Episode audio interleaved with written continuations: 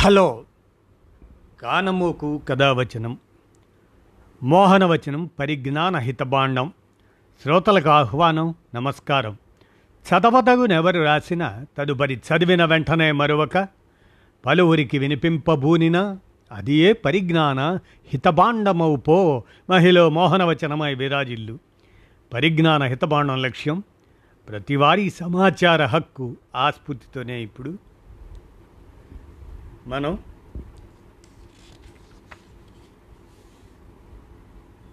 నాణ్యమైన విద్యనే నైపుణ్యమైనది అనే దాన్ని డాక్టర్ జయప్రకాష్ నారాయణ్ విరచిత అంశంగా మీ కానమోకు కథ వచ్చిన శ్రోతలకు మీ కానమోకు స్వరంలో వినిపిస్తాను.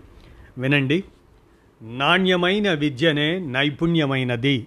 ఇక వినండి. గణతంత్ర భారతదేశ అతిపెద్ద వైఫల్యాల్లో కీలకమైనది విద్య. విజయవంతమైన ప్రజాస్వామ్యాన్ని నడపాలి అంటే ఒక స్థాయి అక్షర జ్ఞానం గణిత పరిజ్ఞానం ఉండాలి. తార్కిక శక్తి కావాలి. ఓటంటే ఏమిటో? ఓటు వల్ల ఏం జరుగుతుందో? ప్రజలకు అర్థం కావాలి. పన్నులకు సేవలకు మధ్య సంబంధం ఏమిటో పన్ను చెల్లించే వారికి తెలియాలి. లేకుంటే జవాబుదారీతనం ఉండదు. సేవలు సక్రమంగా అందవు. ప్రజాస్వామ్యం సక్రమంగా సరిగ్గా పనిచేయదు. మన ప్రభుత్వాలు విద్యపై భారీగా ఖర్చు చేస్తున్నాయి. జీడిపిలో నాలుగు పాయింట్ మూడు శాతం అంటే పన్నెండు లక్షల కోట్ల రూపాయలు వెచ్చిస్తున్నాయి. ఇంకా ఖర్చు చేయాలని కొంతమంది వాదిస్తుంటారు. అయితే నలభై శాతానికి పైగా పిల్లలు ప్రైవేట్ స్కూళ్ళకు వెళ్తున్నారు. ప్రభుత్వ విద్యపై జీడిపిలో వాటాగా మనం చేస్తున్న ఖర్చు అభివృద్ధి చెందిన దేశాలతో సమానంగా ఉంది. మన తల్లిదండ్రులు పిల్లల కోసం అపార త్యాగాలు చేస్తున్నారు. తమ పిల్లలు ఒడిదుడుకులు లేకుండా త్వరగా జీవితంలో కుదురుకోవాలని ఎదిగే అవకాశాలను అందుకోవాలనే ఆశతో ప్రైవేట్ చదువుల కోసం శక్తికి మించి అప్పులు చేస్తున్నారు. మన సమాజం విద్యను గౌరవిస్తుంది. విద్యలో విజయాన్ని సంబరంగా జరుపుకుంటుంది. పిల్లలు బరువైన బడి సంచుల్ని మోస్తూ కష్టపడి చదువుతుంటారు. అయినా విద్యలో మన ఫలితాలు ప్రపంచంలోనే నాసిస్థాయిలో ఉన్నాయి. కుల అణచివేత పుట్టుకతో అసమానతలను ఎదుర్కోవాలంటే ప్రతి బిడ్డకు నాణ్యమైన పాఠశాల విద్య ఎంతో కీలకం. మెరుగైన ప్రాథమిక విద్య లేకుండా నైపుణ్యాలు ఉత్పాదకత సుదూర స్వప్నాలే అవుతాయి. పాఠశాల విద్య ఎంత మేరకు ప్రామాణికంగా ఉందో తెలుసుకునేందుకు పదిహేనేళ్ళ వయసు పిల్లలను సర్వే చేయగా అదే పీసా. డెబ్భై నాలుగు దేశాల సరసన భారత్ డెబ్భై మూడవ స్థానంలో నిలిచింది. అత్యధిక శాతం పిల్లల అభ్యసన స్థాయిలు వాళ్ళు చదువుతున్న తరగతుల కంటే కనీసం రెండు మూడు క్లాసులు దిగువన ఉన్నాయని మన జాతీయ సాధనా సర్వేల్లో తేటతెల్లమైంది కేవలం పదిహేను నుంచి ఇరవై శాతం పిల్లల్లో మాత్రమే చెప్పుకోదగిన స్థాయి విద్యా ప్రమాణాలు ఉన్నాయి. ఆర్థిక సామాజిక రాజకీయ రంగాల్లో ఉత్పాదక భాగస్వాములుగా ఎదగడానికి అవసరమైన కనీస స్థాయి చదువు స్కూలు పిల్లలకు అందడం లేదని ప్రథమ్ స్వచ్ఛంద సంస్థ గ్రామీణ పాఠశాల పిల్లల్లో చేసిన వార్షిక సర్వే అదే అసర్ అంటాం వారు తెలియజేస్తుంది. అసర్ మొదటి నివేదికను నేను రెండు వేల ఐదులో అప్పటి ప్రణాళికా సంఘం ఉపాధ్యక్షులు మాంటెక్ సింగ్ ఆహులీవాలియాతో కలిసి విడుదల చేశాను. ఏటికేడు పరిస్థితి ఇంకా దిగజారుతున్నట్లు సర్వే ఫలితాలు వెల్లడిస్తున్నాయి. పాఠశాలల్లో పిల్లల నమోదు వారి పేరు మీద ఖర్చు పెరుగుతుంటే ఫలితాలు మాత్రం అధ్వాన స్థాయిలో కొనసాగుతున్నాయి. ఇప్పటికీ పేదరికం ఎక్కువగా కొనసాగుతూ ఎనభై శాతానికి పైగా పౌరులు అసంఘటిత రంగంలో పనిచేస్తున్న దేశంలో పాఠశాల విద్య విఫలం కావటం తీవ్ర వినాశకర పరిణామాలకు దారితీస్తుంది. బడి స్థాయిలో పునాదులు అధ్వానంగా ఉండటం కళాశాల విద్యలో వైఫల్యానికి హేతు అవుతుంది. బట్టి పట్టడం విశృంఖల కాపీయింగ్ వల్ల ప్రతిభతో సంబంధం లేకుండా కృత్రిమంగా పెంచేసిన గ్రేడ్లు పాస్ పర్సంటేజీలు వస్తున్నాయి. ఐఐటీలు ఐఐఎంలు మెరుగైన వైద్య కళాశాలలు జాతీయ న్యాయ విశ్వవిద్యాలయాలు వంటి కొన్ని అత్యున్నత విద్యా సంస్థల మాటున మన విద్యా వ్యవస్థ వైఫల్యాన్ని కప్పిపుచ్చుతున్నాం. అంతర్జాతీయంగా సత్యనాదెళ్ళ సుందర్ పిచాయ్ ఇంద్రా నూయి తదితరుల విజయాల్ని చూసి మన విద్య ప్రపంచ స్థాయిలో ఉందని మనల్ని మనం మోసం చేసుకుంటున్నాం. అవకాశం లభిస్తే మన పిల్లలు ప్రపంచంలో అత్యుత్తములకు ధీటైన వారు. కానీ మన సగటు అభ్యసన ప్రమాణాలు అత్యంత పేలవంగా ఉన్నాయి. మరేం చేయాలి? చేయాల్సినవి చాలా ఉన్నాయి. బోధనా పద్ధతులు ఉపాధ్యాయ శిక్షణ జవాబుదారీతనం వికేంద్రీకృత నిర్వహణ యాక్టివిటీ ఆధారిత అభ్యసనం మొదలైనవి. కీలకం. భారతలోని పాఠశాలల్లో ఇరవై ఎనిమిది కోట్ల మంది పిల్లలు ఉన్నారు బట్టి పట్టటం నేర్చుకోవడం పిచ్చి పరీక్షలు వారిపై ఒత్తిడిని ఇంకా పెంచుతున్నాయి. ఇంత విస్తృత వ్యవస్థలో ఫలితాల్ని మార్చాలంటే ప్రోత్సాహకాల్ని మనం పూర్తిగా ప్రక్షాళించాలి. అప్పుడు వ్యవస్థలోని భాగస్వాములందరి దిక్సూచి మారుతుంది. ఫలితాలను సాధించడానికి తల్లిదండ్రులు పిల్లలు టీచర్లతో పాటు యాజమాన్యాలు కోచింగ్ పరిశ్రమ ఎడ్యుటెక్ కంపెనీలు సమాజం తమను తాము పునర్నిర్మించుకోవాలి పునర్నిర్దేశించుకుంటాయి. తద్వారా ప్రాధాన్యాలు మారతాయి.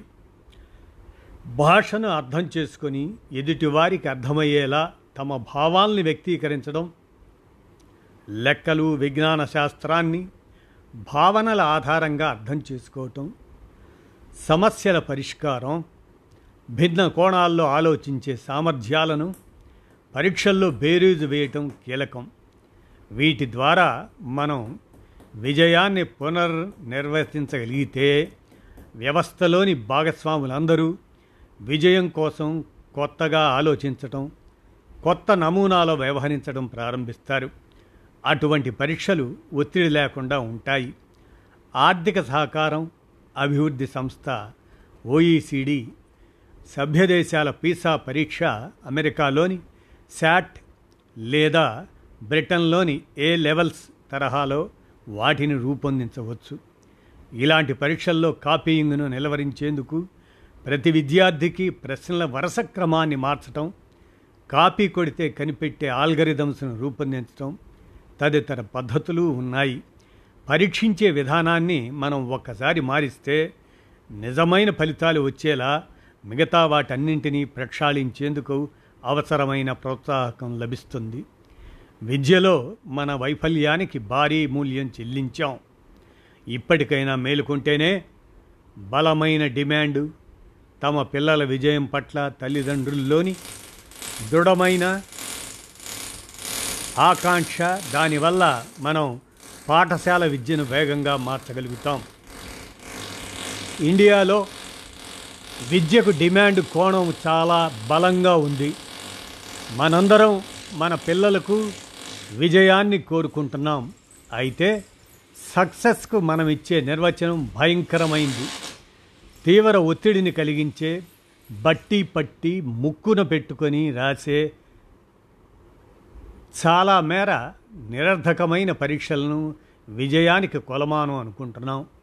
సర్వత్రా వ్యాపించిన మాస్ కాపీయింగ్ను అనుమతిస్తూ విద్యలో విజయాన్ని ఫలితం లేని రీతిలో కులుస్తున్నాం. మార్కులు ర్యాంకులు కళాశాలల్లో ప్రవేశాలకు మరిన్ని కట్ ఆఫ్ మార్కుల వేటలో మెరుగైన విద్యార్థులు సైతం తరచూ కాపీయింగ్ ఉచ్చులో చిక్కుకుంటున్నారు. కొన్ని బడులు ఇదే బాటలో నడుస్తున్నాయి. పోటీని తట్టుకొని నిలబడాలంటే బట్టి పట్టి నేర్చుకోక తప్పదు అని అందరూ భావించే పరిస్థితి ఎదురవుతుంది అని నాణ్యమైన విద్యనే నైపుణ్యమైనది అంటూ డాక్టర్ జయప్రకాష్ నారాయణ విరచిత ఈ అంశాన్ని మీ కానమోకు కథ వచ్చిన శ్రోతలకు మీ కానమోకు స్వరంలో వినిపించాను. విన్నారుగా? ధన్యవాదాలు.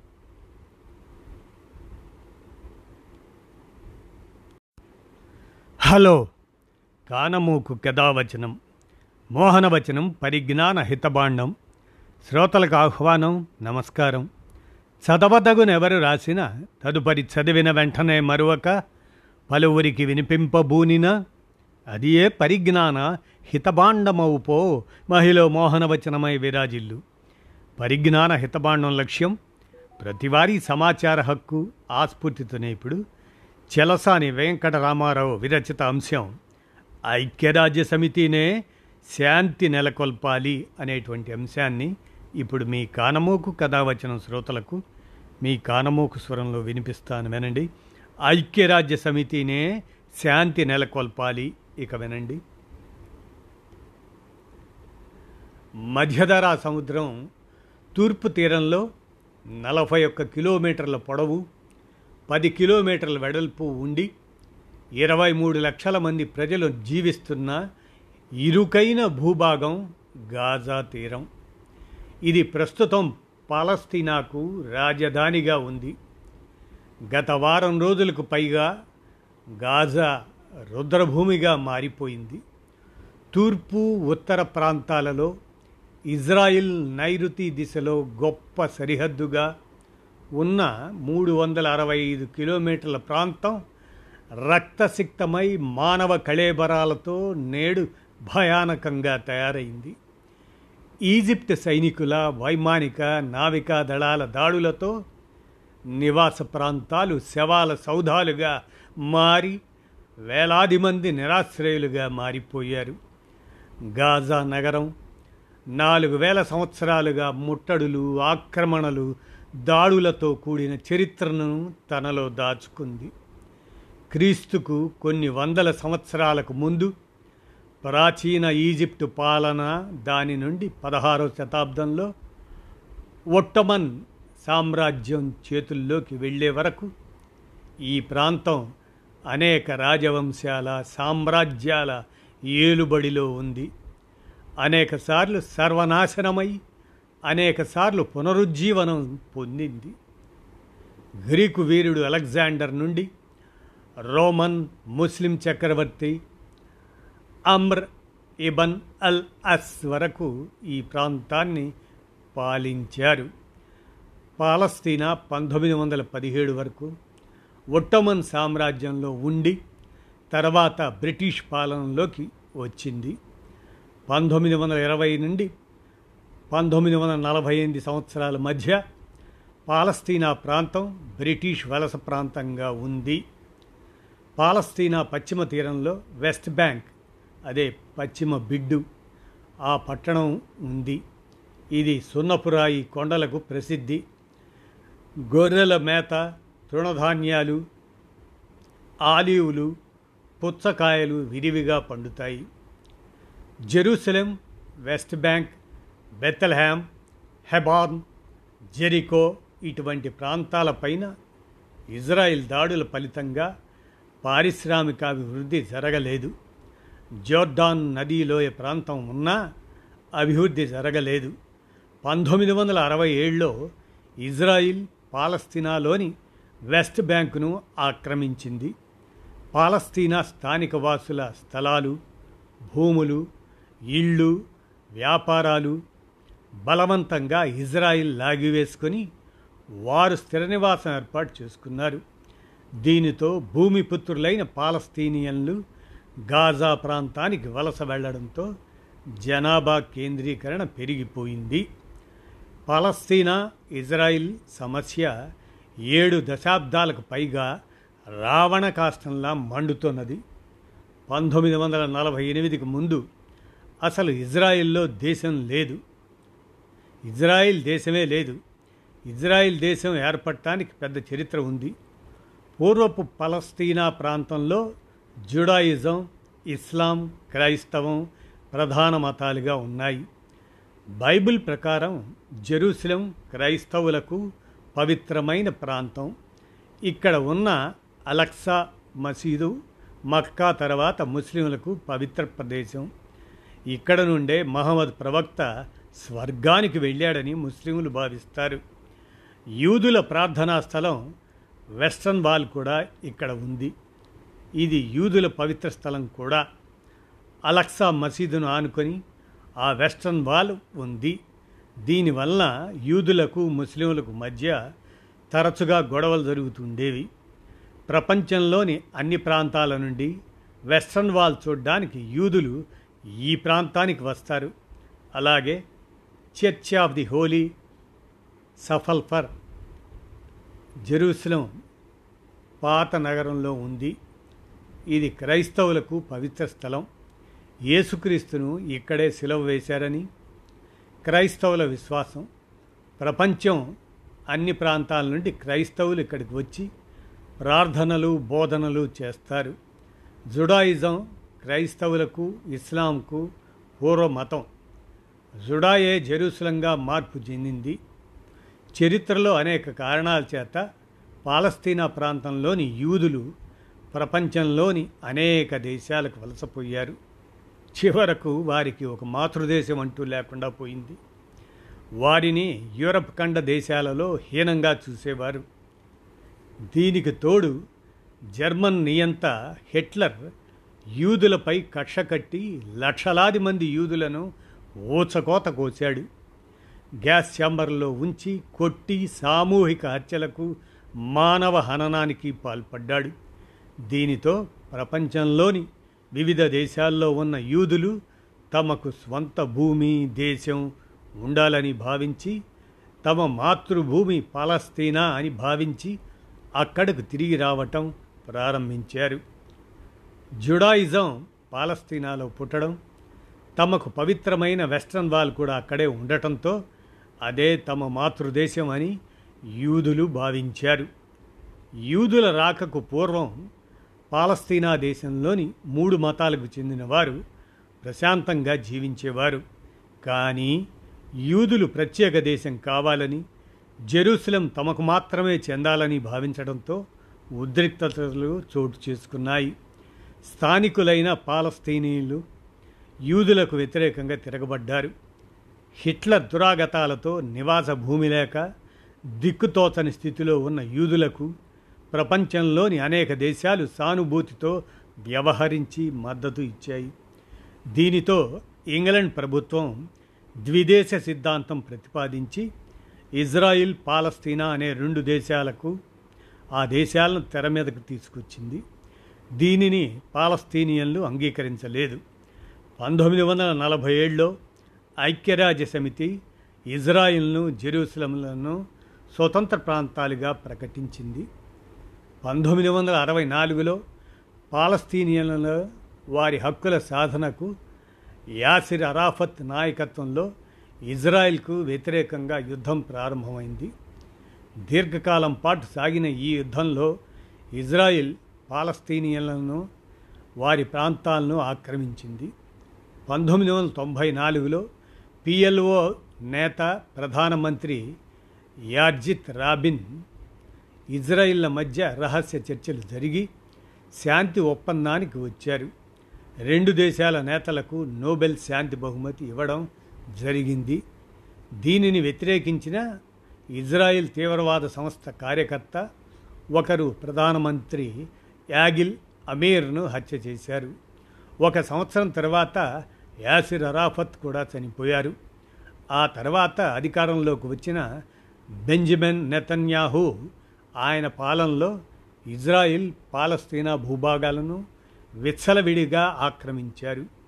ఐక్యరాజ్య సమితి సూచనలను లక్ష్యపెట్టలేదు. దీనితో పాలస్తీనా ఎన్నికలలో విజయం సాధించిన హమాస్ అనే తీవ్రవాద సంస్థ దాని నేతృత్వంలో పోరాటం ప్రారంభమైంది. ఇజ్రాయెల్ దురాక్రమణ వైఖరిని సోవియట్ యూనియన్ సహా వివిధ దేశాలు ఖండించాయి. వాజ్పేయి ప్రధానిగా ఉన్న కాలంలో ప్రభుత్వం ఇజ్రాయిల్ ఆక్రమణలను ఐక్యరాజ్య సమితి వేదికగా వ్యతిరేకించింది. ఇజ్రాయెల్ జెరూసలంను రాజధానిగా ప్రకటించింది. అమెరికా దాన్ని సమర్థించింది. భారతదేశం తొలి నుండి పాలస్తీనా లిబరేషన్ ఆర్మీకి మద్దతు ఇచ్చింది. అలీన విధానంలో భాగంగా ఇరు దేశాల సమస్యను సామరస్యంగా పరిష్కరించాలని భావించింది. వివిధ సందర్భాల్లో ఇజ్రాయెల్ దురాక్రమణ ధోరణిని తీవ్రంగా ఖండించింది. కానీ నేడు భారత ప్రధాని అలీన విధానానికి భిన్నంగా ఇజ్రాయిల్ను బలపరచటం భారత్ తొలి నుండి అనుసరిస్తున్న విధానానికి భిన్నమైనది.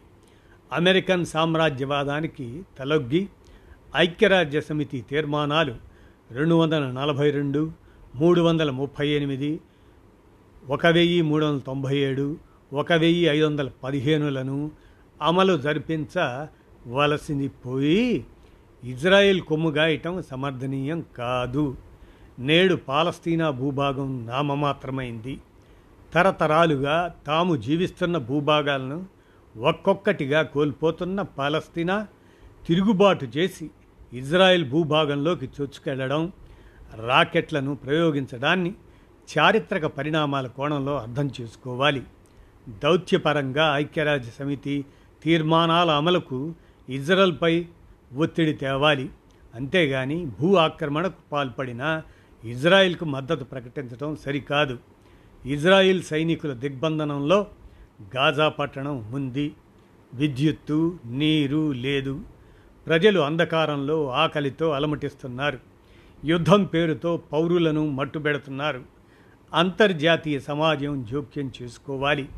పంతొమ్మిది వందల నలభై ఎనిమిది నాటి విభజన మేరకు ఎవరి భూభాగంలో వారు ఉండాలి? శాంతి సామరస్యతలు నెలకొల్పాలి. అందుకు ఐక్యరాజ్య సమితి చొరవ చేయాలి అని ఐక్యరాజ్య సమితినే శాంతి నెలకొల్పాలి అంటూ చెలసాని వెంకటరామారావు వీరు సిపిఐ రాష్ట్ర సమితి సభ్యులు విరచించినటువంటి ఈ అంశాన్ని మీ కానమోకు కథ వచ్చిన శ్రోతలకు మీ కానమోకు స్వరంలో వినిపించాను. విన్నారుగా? ధన్యవాదాలు.